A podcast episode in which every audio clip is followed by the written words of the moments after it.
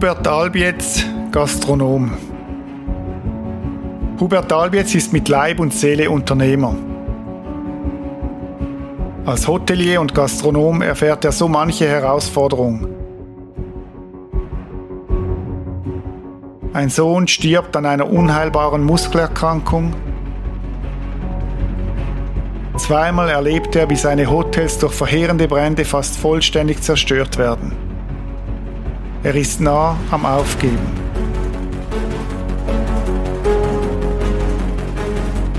Doch er gibt nicht auf und erlebt, wie Gott ihm in diesen großen Herausforderungen unter die Arme greift und ihm neue Perspektiven schenkt.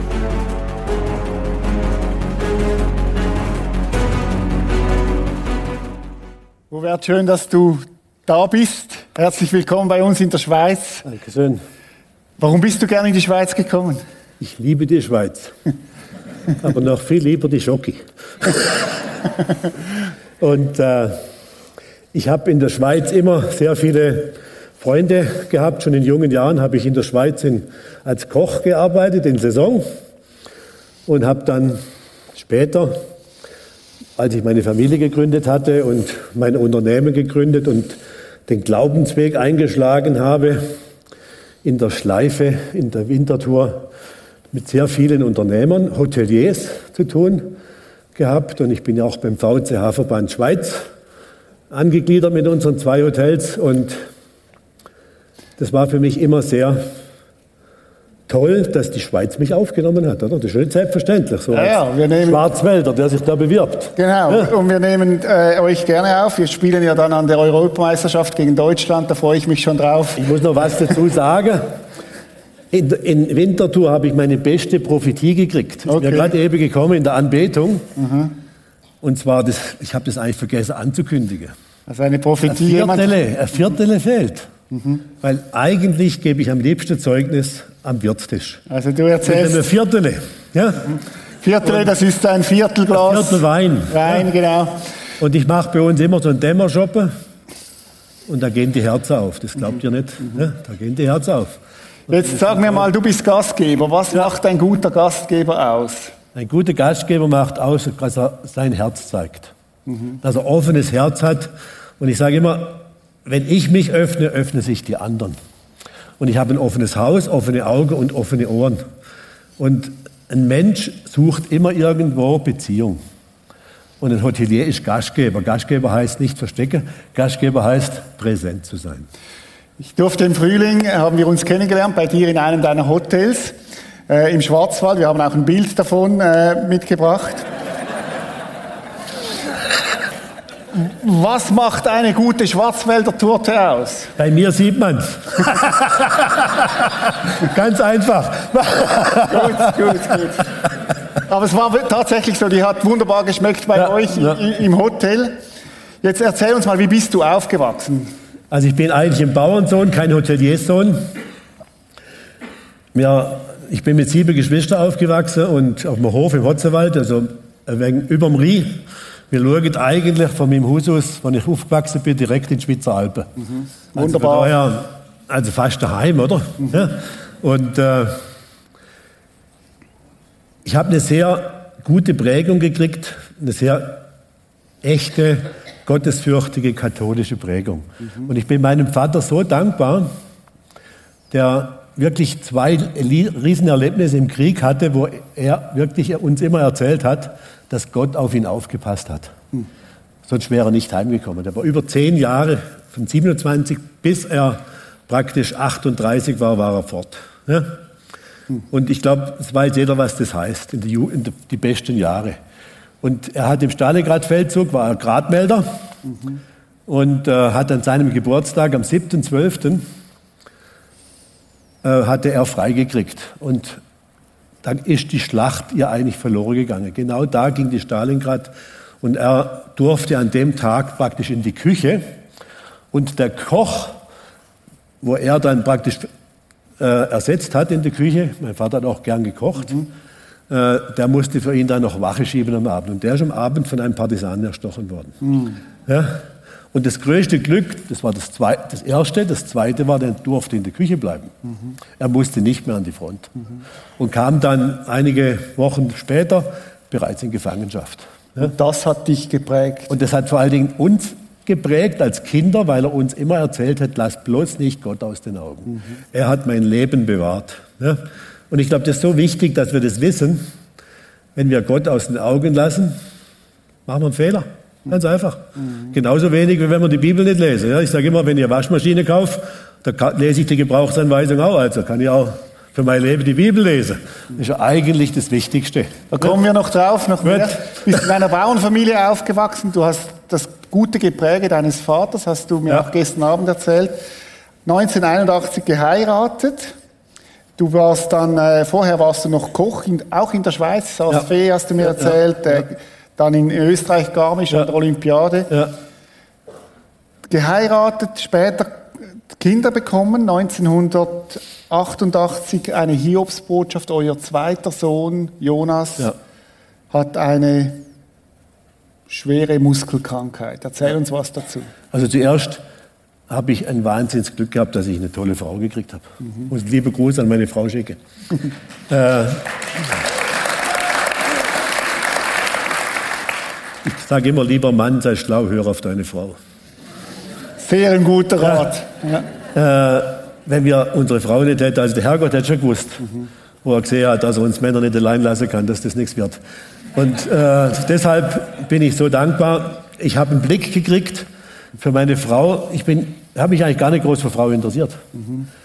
Aber ich habe sie gesehen an der Hochzeit von meinem zweitältesten Bruder. Und dann bin ich zurück. Ich war da gerade in Würzburg als Koch habe gekündigt. Ich habe nicht mit ihr geredet, ich habe nicht mit ihr gesprochen, ich habe sie nur gesehen.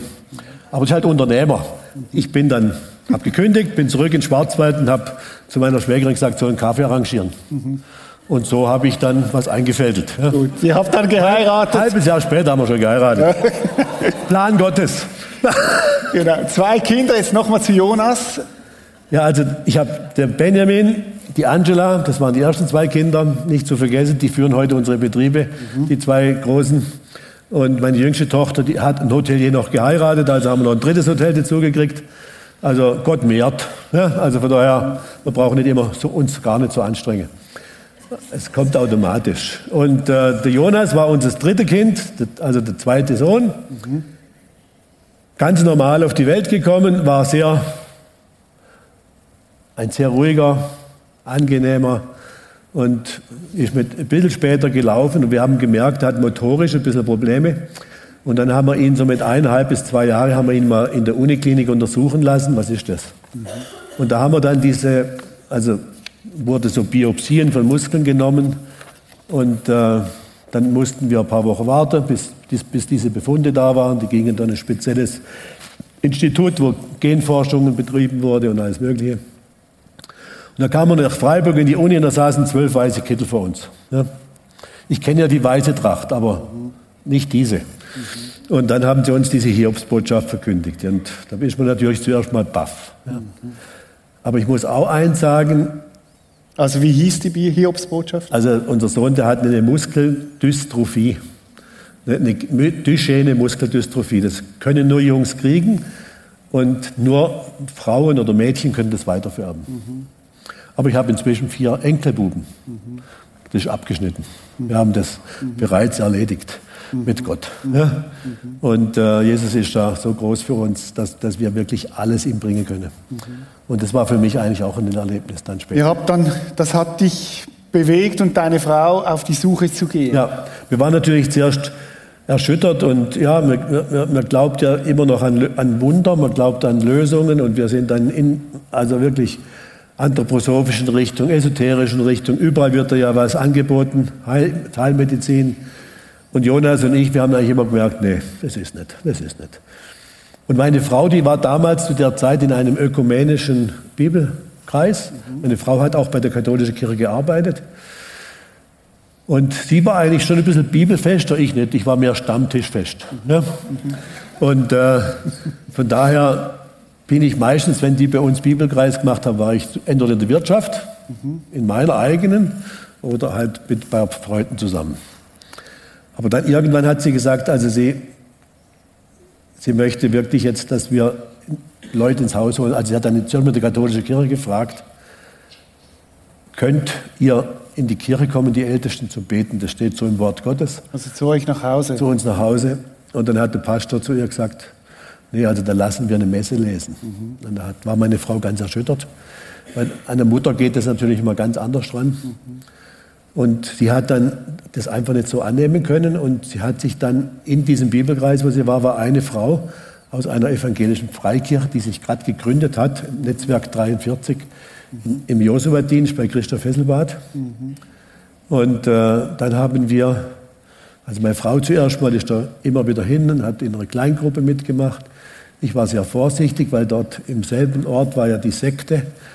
Uriella, vielleicht hat, kennt er sie, die kam aus der Schweiz sogar. Also es kommt nicht nur Gutes aus der Schweiz. Mhm.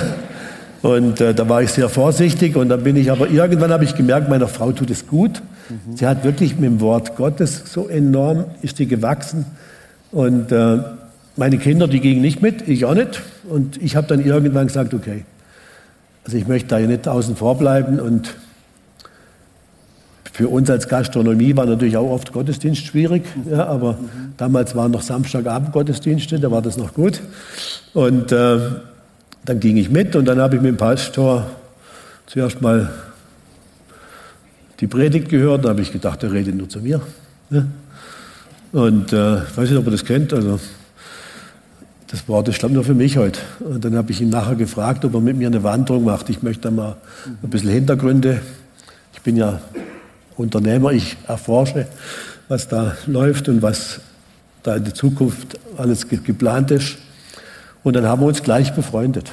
Und da habe ich mit ihm und anderen Freunden dann mit zwei Hauskreisen begonnen. Inzwischen haben wir vier Standorte mhm. bei uns in der Region. Netzwerk 43, könnt ihr mal googeln. Mhm. Auch eine tolle Gemeinde, so wie hier. Nur nicht so Riesenräume natürlich. Wir sind ja auf dem Land, wir haben lauter so kleine Weiler. Ja. Aber, Aber, wunderbar. Es ging dann weiter. Ähm, du wurdest arbeitslos, 88, 89. Und dann entscheidest du dich zu einer Teilselbstständigkeit. Ja. Also in dieser Arbeitslosigkeit Kurhaus Totmoos, zusätzliche Anstellung als Betriebsleiter im Schwarzwald-Kurhotel. Dann 1993 Übernahme Waldhotel Notschreipass. Da ja. musst du uns helfen. Was hat das mit dem ja. Notschrei auf sich? Also das Waldhotel Notschrei, das habt ihr vorhin das Bild gesehen, das liegt oben auf der Passhöhe, wenn man vom Wiesental Tottenau Richtung Freiburg fährt. Und ganz früher gab es keinen Pass, der in den Schwarzwald ging. Und die Talbevölkerung von Tottenau, Schönau, die hat 30 Jahre lang gebetet, nach Not geschrien, bis diese Straße gebaut wurde, diese Passstraße.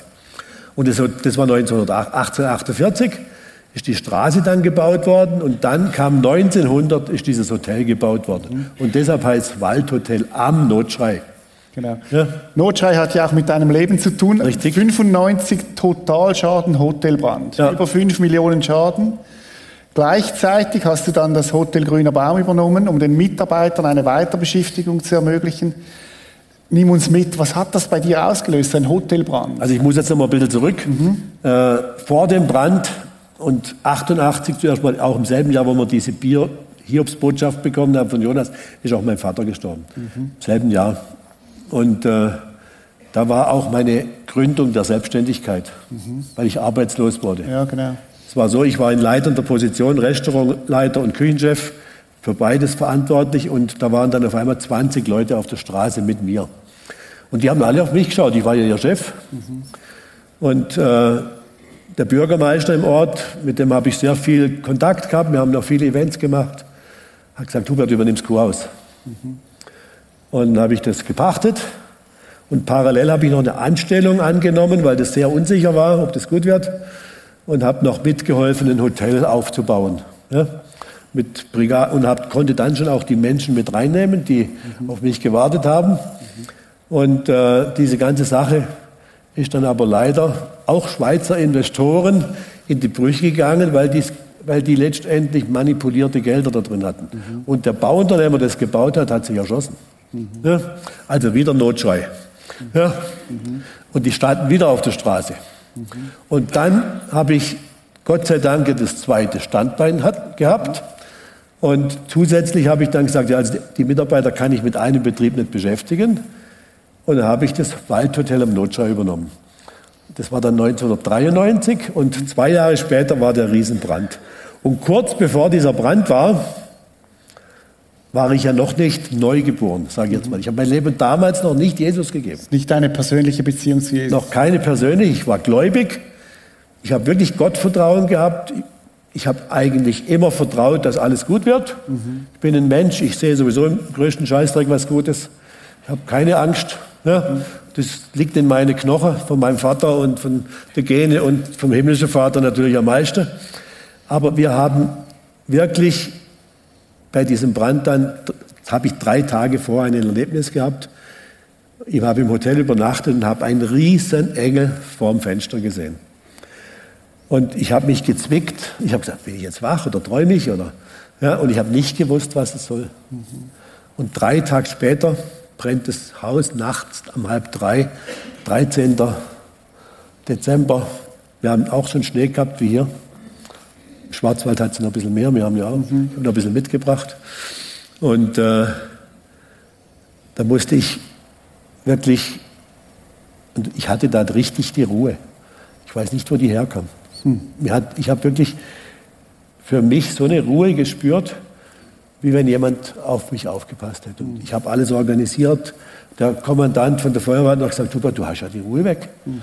Dann habe ich gesagt, ja, von Gott gegeben. Mhm.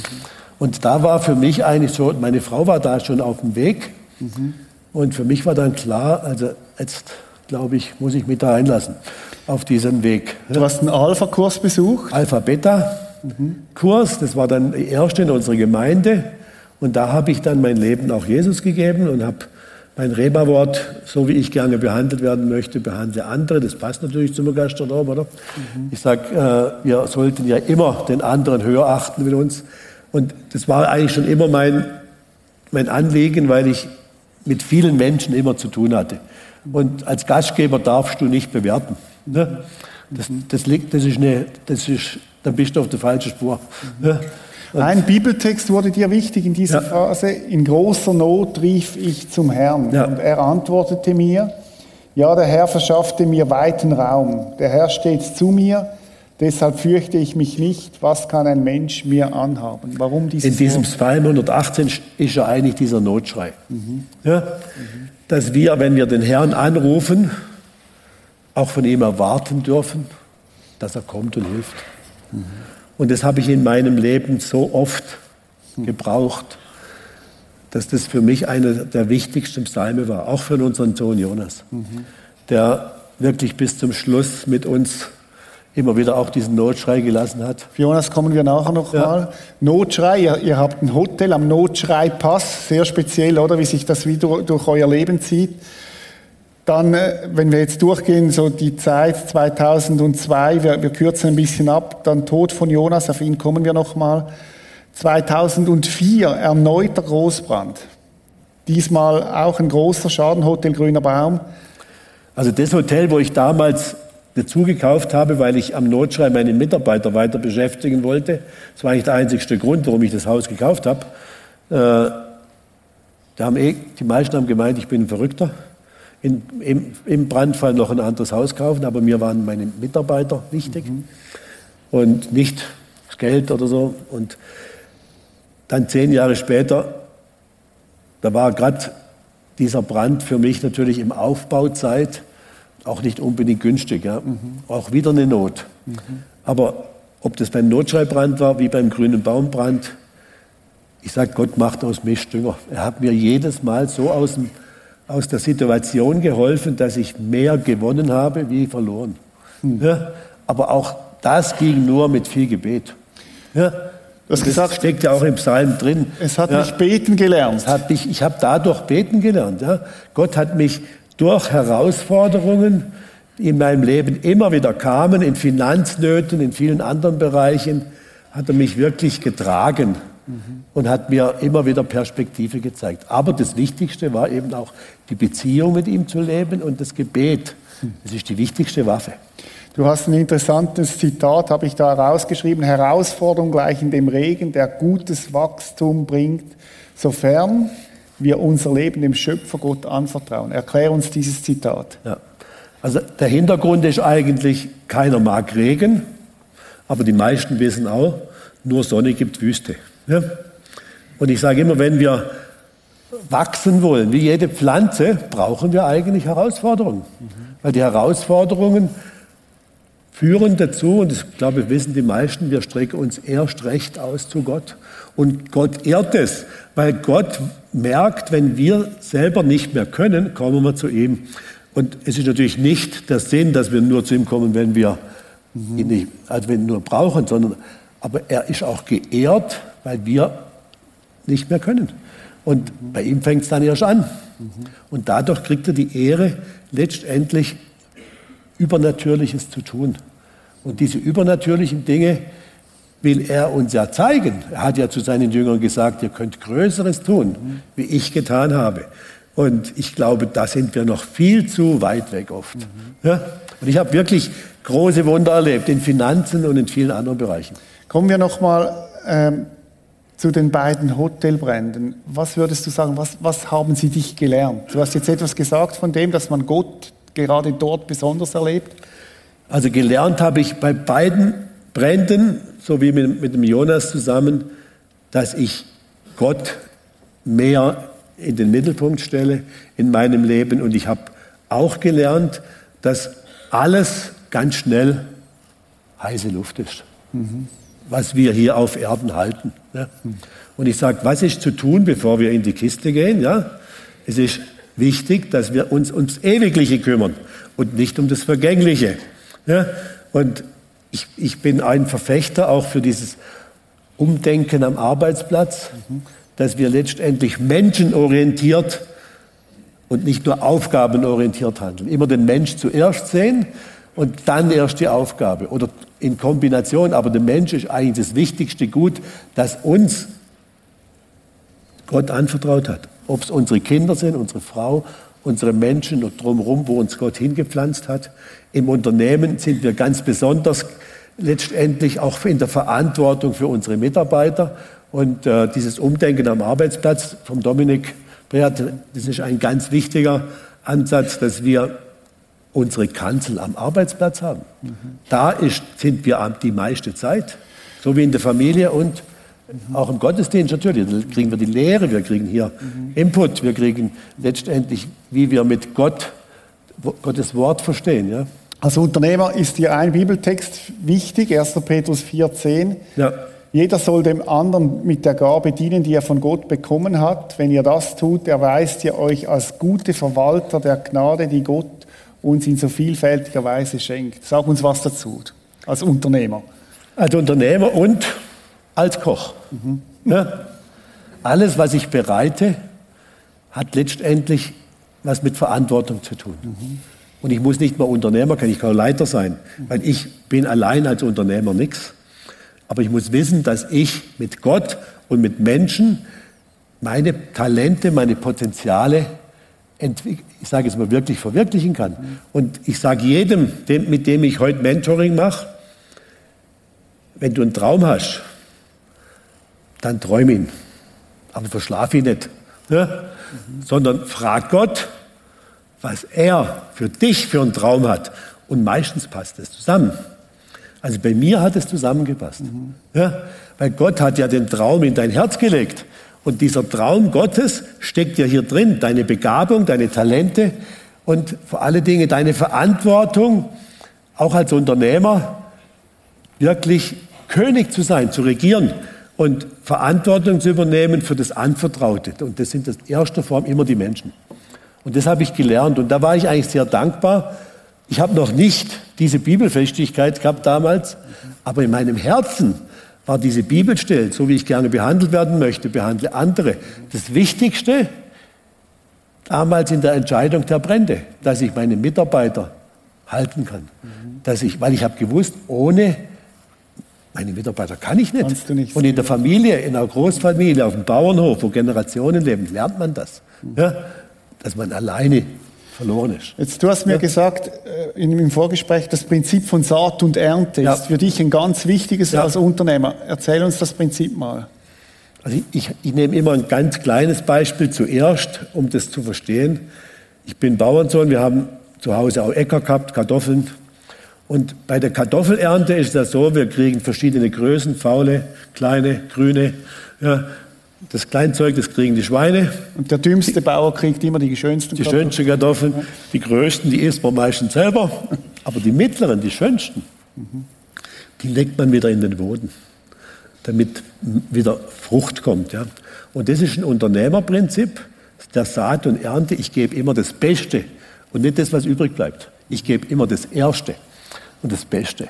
Und eine Saat, die schlecht ist, gibt auch eine schlechte Frucht. Ja? Also wenn ich sehe, habe ich die Verantwortung, was ich sehe. Es geht los mit meinen Worten, es geht los mit meinen Taten und alles, was ich tue, ist letztendlich Saat. Das muss mir bewusst sein. Weil in diesem Saat- und Ernteprinzip liegt, liegt eigentlich unser ganzes Wachstum. Und die Versorgung. Weil nur wenn ich bereit bin, auch im Leben, das Weizenkorn muss zuerst in den Boden mhm. bevor, und, und, sterben, bevor Leben kommt, oder? Und das habe ich gelernt, auch mit Jonas. Mhm. Ja? Mhm. Jetzt Saat und Ernte, wie lebst du das als Unternehmer? Also bei mir war das damals auch in einer Situation, gerade zwischen diesen zwei Betrieben, wo wir Finanznot hatten, äh, da war wirklich bei mir mal so kurz vor Weihnachten, ich konnte keine Löhne mehr zahlen. Wir hatten den Winter vorher, keine Wintersaison, kein Schnee. Ja. Das heißt für einen Betrieb auf 1200 Meter sehr viel. Dass da fällt, bricht eine ganze Saison weg. Dann sind wir so einigermaßen durchs Jahr gekommen und da war der Herbst noch verregnet. Und dann konnte ich den Lohn fast nicht mehr bezahlen. Mhm. Die Bank hat gesagt, also ich habe vorher noch umgebaut, mhm. ne? große Bauwerke gehabt, 2006 quasi fünf bis sechs war der grüne Baumumbau und dann habe ich im Notschrein das Restaurant weggerissen und habe das Restaurant gebaut und dann ging, musste ich noch nachfinanzieren mhm. und die Bank hat mir das Geld verweigert. Mhm. Und dann bin ich wieder da gestanden. Mitarbeiter schauen auf mich. Mhm. Und da habe ich gesagt, okay, nach meiner Frau habe ich gesagt, wir hatten noch eine Altersversorgung, die wir für unser Alter privat angelegt hatten. Und Gott, ich bin dann wirklich ein paar Tage ins Gebet und Gott hat mich gefragt, Hubert, vertraust du mir? Ja? Mhm. Und Malachi habe ich dann gelesen. Und dann habe ich gesagt, okay. Und dann kam in diesem Winter noch mein Sohn zurück von der Luzerner Hotelfachschule. Ja, das war. Malachi, der Text, was heißt, prüfe mich. Prüfe mich, ja. Und das habe ich dann gesagt, das mache ich. Mhm. Im Januar also ich habe dann diese Lebensversicherung zuerst mal alles gegeben und im Januar und konnte dann noch entschulden und habe dann noch Kontokorrentkredit bekommen von der Bank. Und aus diesem Kontokorrentkredit habe ich dann im Voraus für dieses Jahr den geplanten Gewinn 10 Prozent in unsere Gemeinde bezahlt. Mhm. Ich sage jetzt mal, die Banker waren natürlich sehr, mhm. ja, und es war mein bestes Jahr. Wir haben 300.000 Gewinn geplant vor Steuern. Und ich habe im Januar 15.000 im Voraus gesät. Im Sommer habe ich die zweite Saat gelegt und im Ende vom Jahr war das Ergebnis da. Und das ist für mich inzwischen Prinzip in unserer ganzen Und fasst das Prinzip nochmal zusammen. Das ist ja, ja spannend. Was, ja. Ist, was ist das Prinzip? Geben ist, also das Geben ist immer voraus und nicht nachher. Mhm. Ja, also ich muss immer vorausgeben, nicht nachher, nicht erst, wenn ich es habe. Mhm. Die meisten Menschen geben das Geld erst her, wenn sie übrig haben. Aber das Prinzip ist, ich sehe vorher, weil ich ja was will. Mhm. Das ja? lebst du bis jetzt? Ja, das lebe ich mit meiner ganzen Betriebe, mit meiner Familie. Äh, und ich habe nie mehr Geldnot gehabt. Hm. Das war der Cut. Ja? Du hast ja gesagt, ich habe Gott geprüft. Genau. Und er hat sich prüfen lassen. Er hat sich prüfen lassen. Mhm. Und ich habe ich, ich, ich hab auch von meinen Kindern, die jetzt alle drei mit ihren Partnern den Betrieb übernommen haben, äh, ein richtiges Zertifikat gekriegt, dass sie diese Punkte alle übernehmen. Mhm. Ich habe zwei Schwiegersöhne gehabt, die waren nicht im Glauben, die durfte ich zum Glauben führen. Auch wieder mit vielen Herausforderungen, aber Gott ist so groß, wenn wir treu sind. Mhm. Aber die Treue und das Stehvermögen, das hat schon was mit unserer Entscheidung zu tun, und zwar tagtäglich. Ja? Also wir haben einen eigenen Willen, einen freien Willen, aber die Entscheidung treffen ist immer täglich unsere Entscheidung für ihn. Ja? Äh, danke für dieses Prinzip, ist ein, ja. ein wertvolles Prinzip. Ich möchte nochmal auf Jonas zu reden kommen. Ja. Jonas war das größte Geschenk, das wir kriegen konnten. Sag uns was dazu. Ja, da muss ich ein bisschen ausholen. Ja. Also Jonas hat, ist mit neun Jahren dann in, trotzdem in den Rollstuhl gekommen. Äh, unser Pastor hat ihn immer besucht und hat mit ihm Bibel gelesen. Und er ist körperlich immer weniger geworden, aber geistig ist er mitgewachsen. Und wir natürlich mit, weil wir dadurch beten lernten. Wir haben das Wort Gottes kennengelernt. Wir sind in der Gemeinde verankert. Wir haben unser Betrieb ausgerichtet auf christliche Werte. Ich bin in VCH Schweiz eingetreten, christliche Verband der christlichen Hotels. Mhm. Ich habe einfach gesagt, wenn mein Leben Jesus gehört, dann gehört auch alles, was ich habe, Jesus. Mhm. Ja, und da gehört nichts mehr mir. Mhm. Und deshalb habe ich auch alles an ihn abgegeben. Mhm. Ja, dass meine Kinder alle in, in die Fußstapfen sind, das ist ein Segen. Mhm. Generationssegen. Mhm. Steht in der Bibel überall. Ne? Und das hat was mit Treue Gottes zu tun. Mhm. Ja, natürlich ist es nicht immer einfach, Unternehmer zu sein. Aber wir haben ja Gott.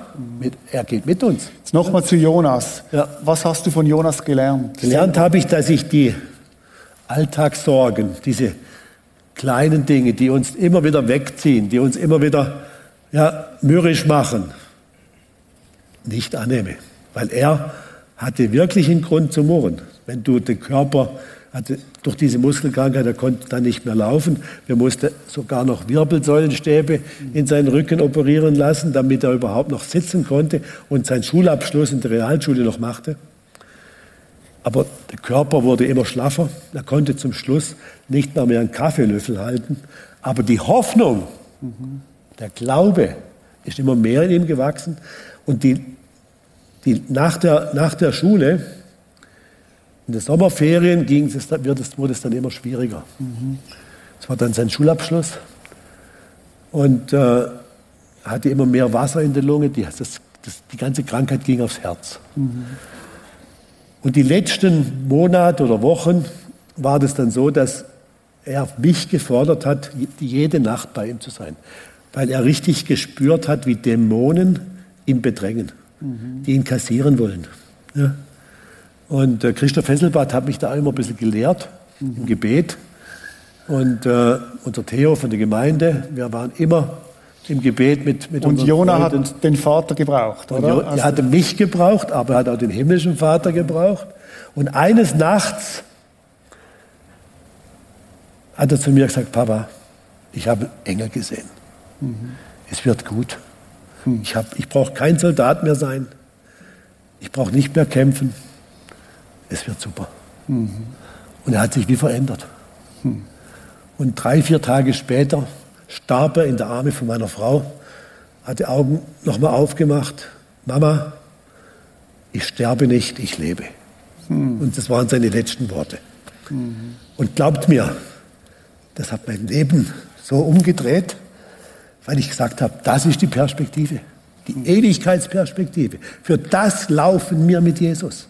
Nicht für unsere Dinge, die hier sowieso bleiben. Das letzte Hemd hat keine Taschen, sondern wir leben für Jesus. Wir gehen Jesus in die Nachfolge, damit unser Leben diese Ewigkeit empfängt, dieses Siegpreis. Ja. Und das ist das, für was es lohnt, mit Jesus zu laufen. Ich sage, jeder hat die Entscheidung. Und jeder weiß aber auch nicht, wann es passiert. Also ich kann nur sagen, macht schnell, wenn ihr es noch nicht gemacht habt. Ja? Die Entscheidung ist am besten immer sofort. Ja? Robert, wir könnten jetzt noch ganz lange reden. Ja. Du hast noch ganz viel zu erzählen und äh, eine halbe Stunde ist sehr kurz für das. Ich möchte zum Schluss diesen Bibeltext nochmal einblenden, Römer 8, 28. Wir wissen aber, dass denen, die Gott lieben, alle Dinge zum Besten dienen. Denen, die nach seinem Ratschluss berufen sind. Und du hast diesen Vers gewählt. Ja. Ich habe zwei Schlussfragen, die vielleicht mit dem zusammenhängen. Ja. Wir haben hier einige Unternehmer. Ja. Auch an den Bildschirmen. Was möchtest du den Unternehmern nochmal so richtig mitgeben? Also dieses Menschenorientierte ist mir ganz wichtig und nicht Aufgaben wichtig. Die, die, Aufgaben kommen automatisch, dass die Mitarbeiter, wenn sie geehrt, geachtet, beachtet werden. Wir haben diese um Umdenkseminare von Breat bei uns im Hotel gehabt, die hier in der Schweiz ja schon richtige Erweckung mhm. am Arbeitsplatz bringen. Da seid ihr schon viel weiter wie mir. Und der Breat ist da ein ganz besonderer, der mhm. impft wirklich die Unternehmer mit dieser Sicht, dass wir was zu geben haben, auch zusammen geschultert mit der Gemeinde. Es geht nicht ohne Gemeinde, aber es geht auch nicht ohne Unternehmer. Die Unternehmer sind so wichtig, weil sie die Kanzel haben im Alltag. Mhm. Ja? Und wenn wir, wie es hier steht, ja, letztendlich diesen Ratschluss miteinander leben, als Könige und Priester, dann werden wir eine Erweckung erleben, ich bin überzeugt, hm, mhm. die uns in jeder Gemeinde zum Explodieren bringt. Ja? Also das, die Gemeinde braucht die Unternehmer und die Unternehmer brauchen Richtig. die Gemeinde. Genau. Zweite und letzte Frage. Wenn Menschen da sitzen heute Morgen, die vielleicht selber in Notsituationen sind oder auch Menschen, die vielleicht noch gar nicht so eine persönliche ja. Beziehung zu Jesus haben, was rätst du ihnen? Schau dahinter und nicht schau nur das Problem an. Mhm.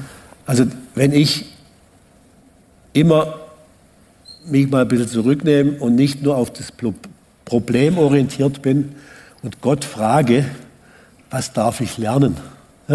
Was steckt da dahinter? Ob das ein Unternehmer ist, jeder, für jeden Christ, für jeden Mensch ist das wichtig, dass wir immer, wenn alle, die Gott lieben, oder, dient alles zum Besten. Das heißt, da steckt was Gutes drin. Will ich das? Die meisten wollen lieber in den Sessel mhm. und denken, das kommt schon, fliegt vom Himmel. Mhm. No. Es braucht diesen Biss und die Entscheidung, das zu wollen. Durchs Wollen kommt es vollbringen. Ja? Und ich sage immer, im Ruhesessel werden wir nicht mit Jesus begegnen, sondern im Alltag mhm. will Gott sein. Jesus hat die Jünger gesendet in den Alltag. Er ging auch in, in den Alltag. Er ging zu den Menschen. Er ging zu den Fischern. Ja, er ging zu den Menschen und hat sie letztendlich besucht und hat gesagt, hey, was macht es aus, was du machst? Er wollte wissen, was die Jungs machen. Ja? Also, dann werden wir ganz konkret. Heute Morgen sitzt jemand da, der sagt, ich kenne diesen Jesus nicht, ich möchte ja. den kennenlernen. Was muss er machen? Sein Herz auf. Herz auf, Leben gut, sage ich. Ne? Wenn ich mein Herz öffne und sage, komm in mein Herz. Das hört er. Und er ist sogar Gentleman. Er überrumpelt dich nicht. Wichtig ist, dass du in Ruhe kommst. Mach dein Herz auf, öffne sein Herz, dein Herz für ihn und lad ihn ein. Und sag, ich will dich kennenlernen. Ich will dir näher kommen. Ich will mit dir Beziehung. Ich will dich verstehen. Und dann gehst du diesen Prozess. Mhm. Und dieser Prozess hat mit Liebe zu tun, mit Vertrauen, mit Zuversicht. Dieser Prozess hat mit Hoffnung zu tun. Der hat was damit zu tun, dass du sein darfst, wie du bist. Du musst dich nicht verändern. Spiel bitte keine Rolle als Christ. Du wirst enttäuscht werden. Ja, spiel das Leben, was Gott dir gegeben hat. Und nicht das, was andere, wo du siehst bei anderen. Neid mhm. kommt auf. Das, das, das. Leb das Leben, was Gott in dein Herz gelegt hat. Das ist mein Tipp. Wunderbar. Hubert, ja. ganz herzlichen Dank für deine authentische Art, für das, was du uns dein Herz ausgeschüttet hast. Wunderbar, Hier. gerne. Ein Applaus am Hubert. Kannst du Platz nehmen.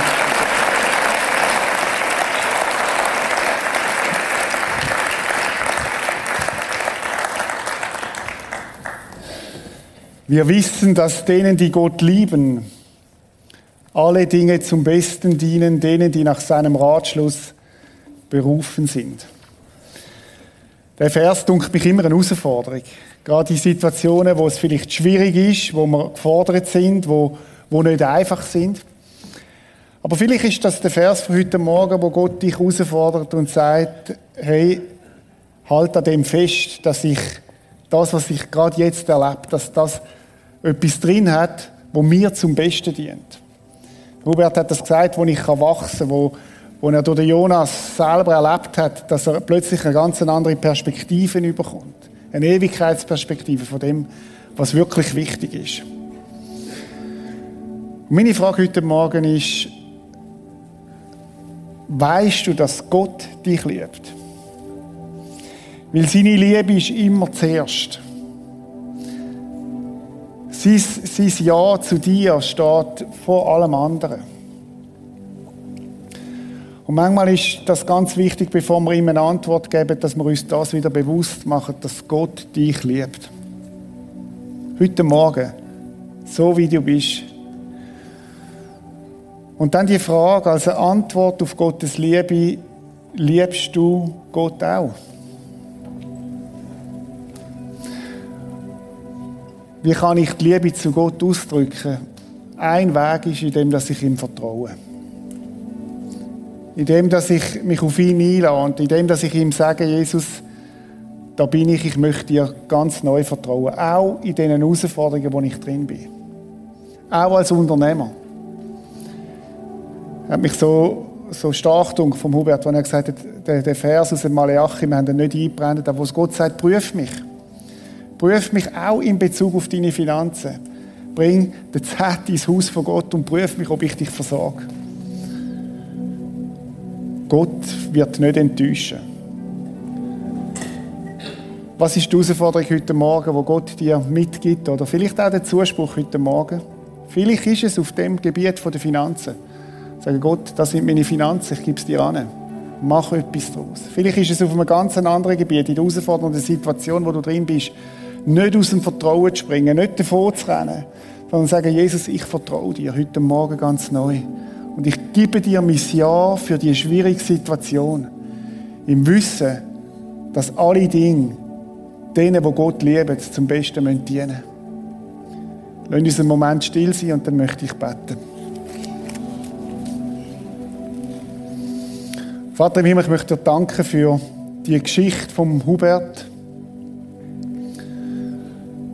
Danke, wie du treu bist in seinem Leben. Und wie er dich erlebt hat, wirklich auf wunderbare Art.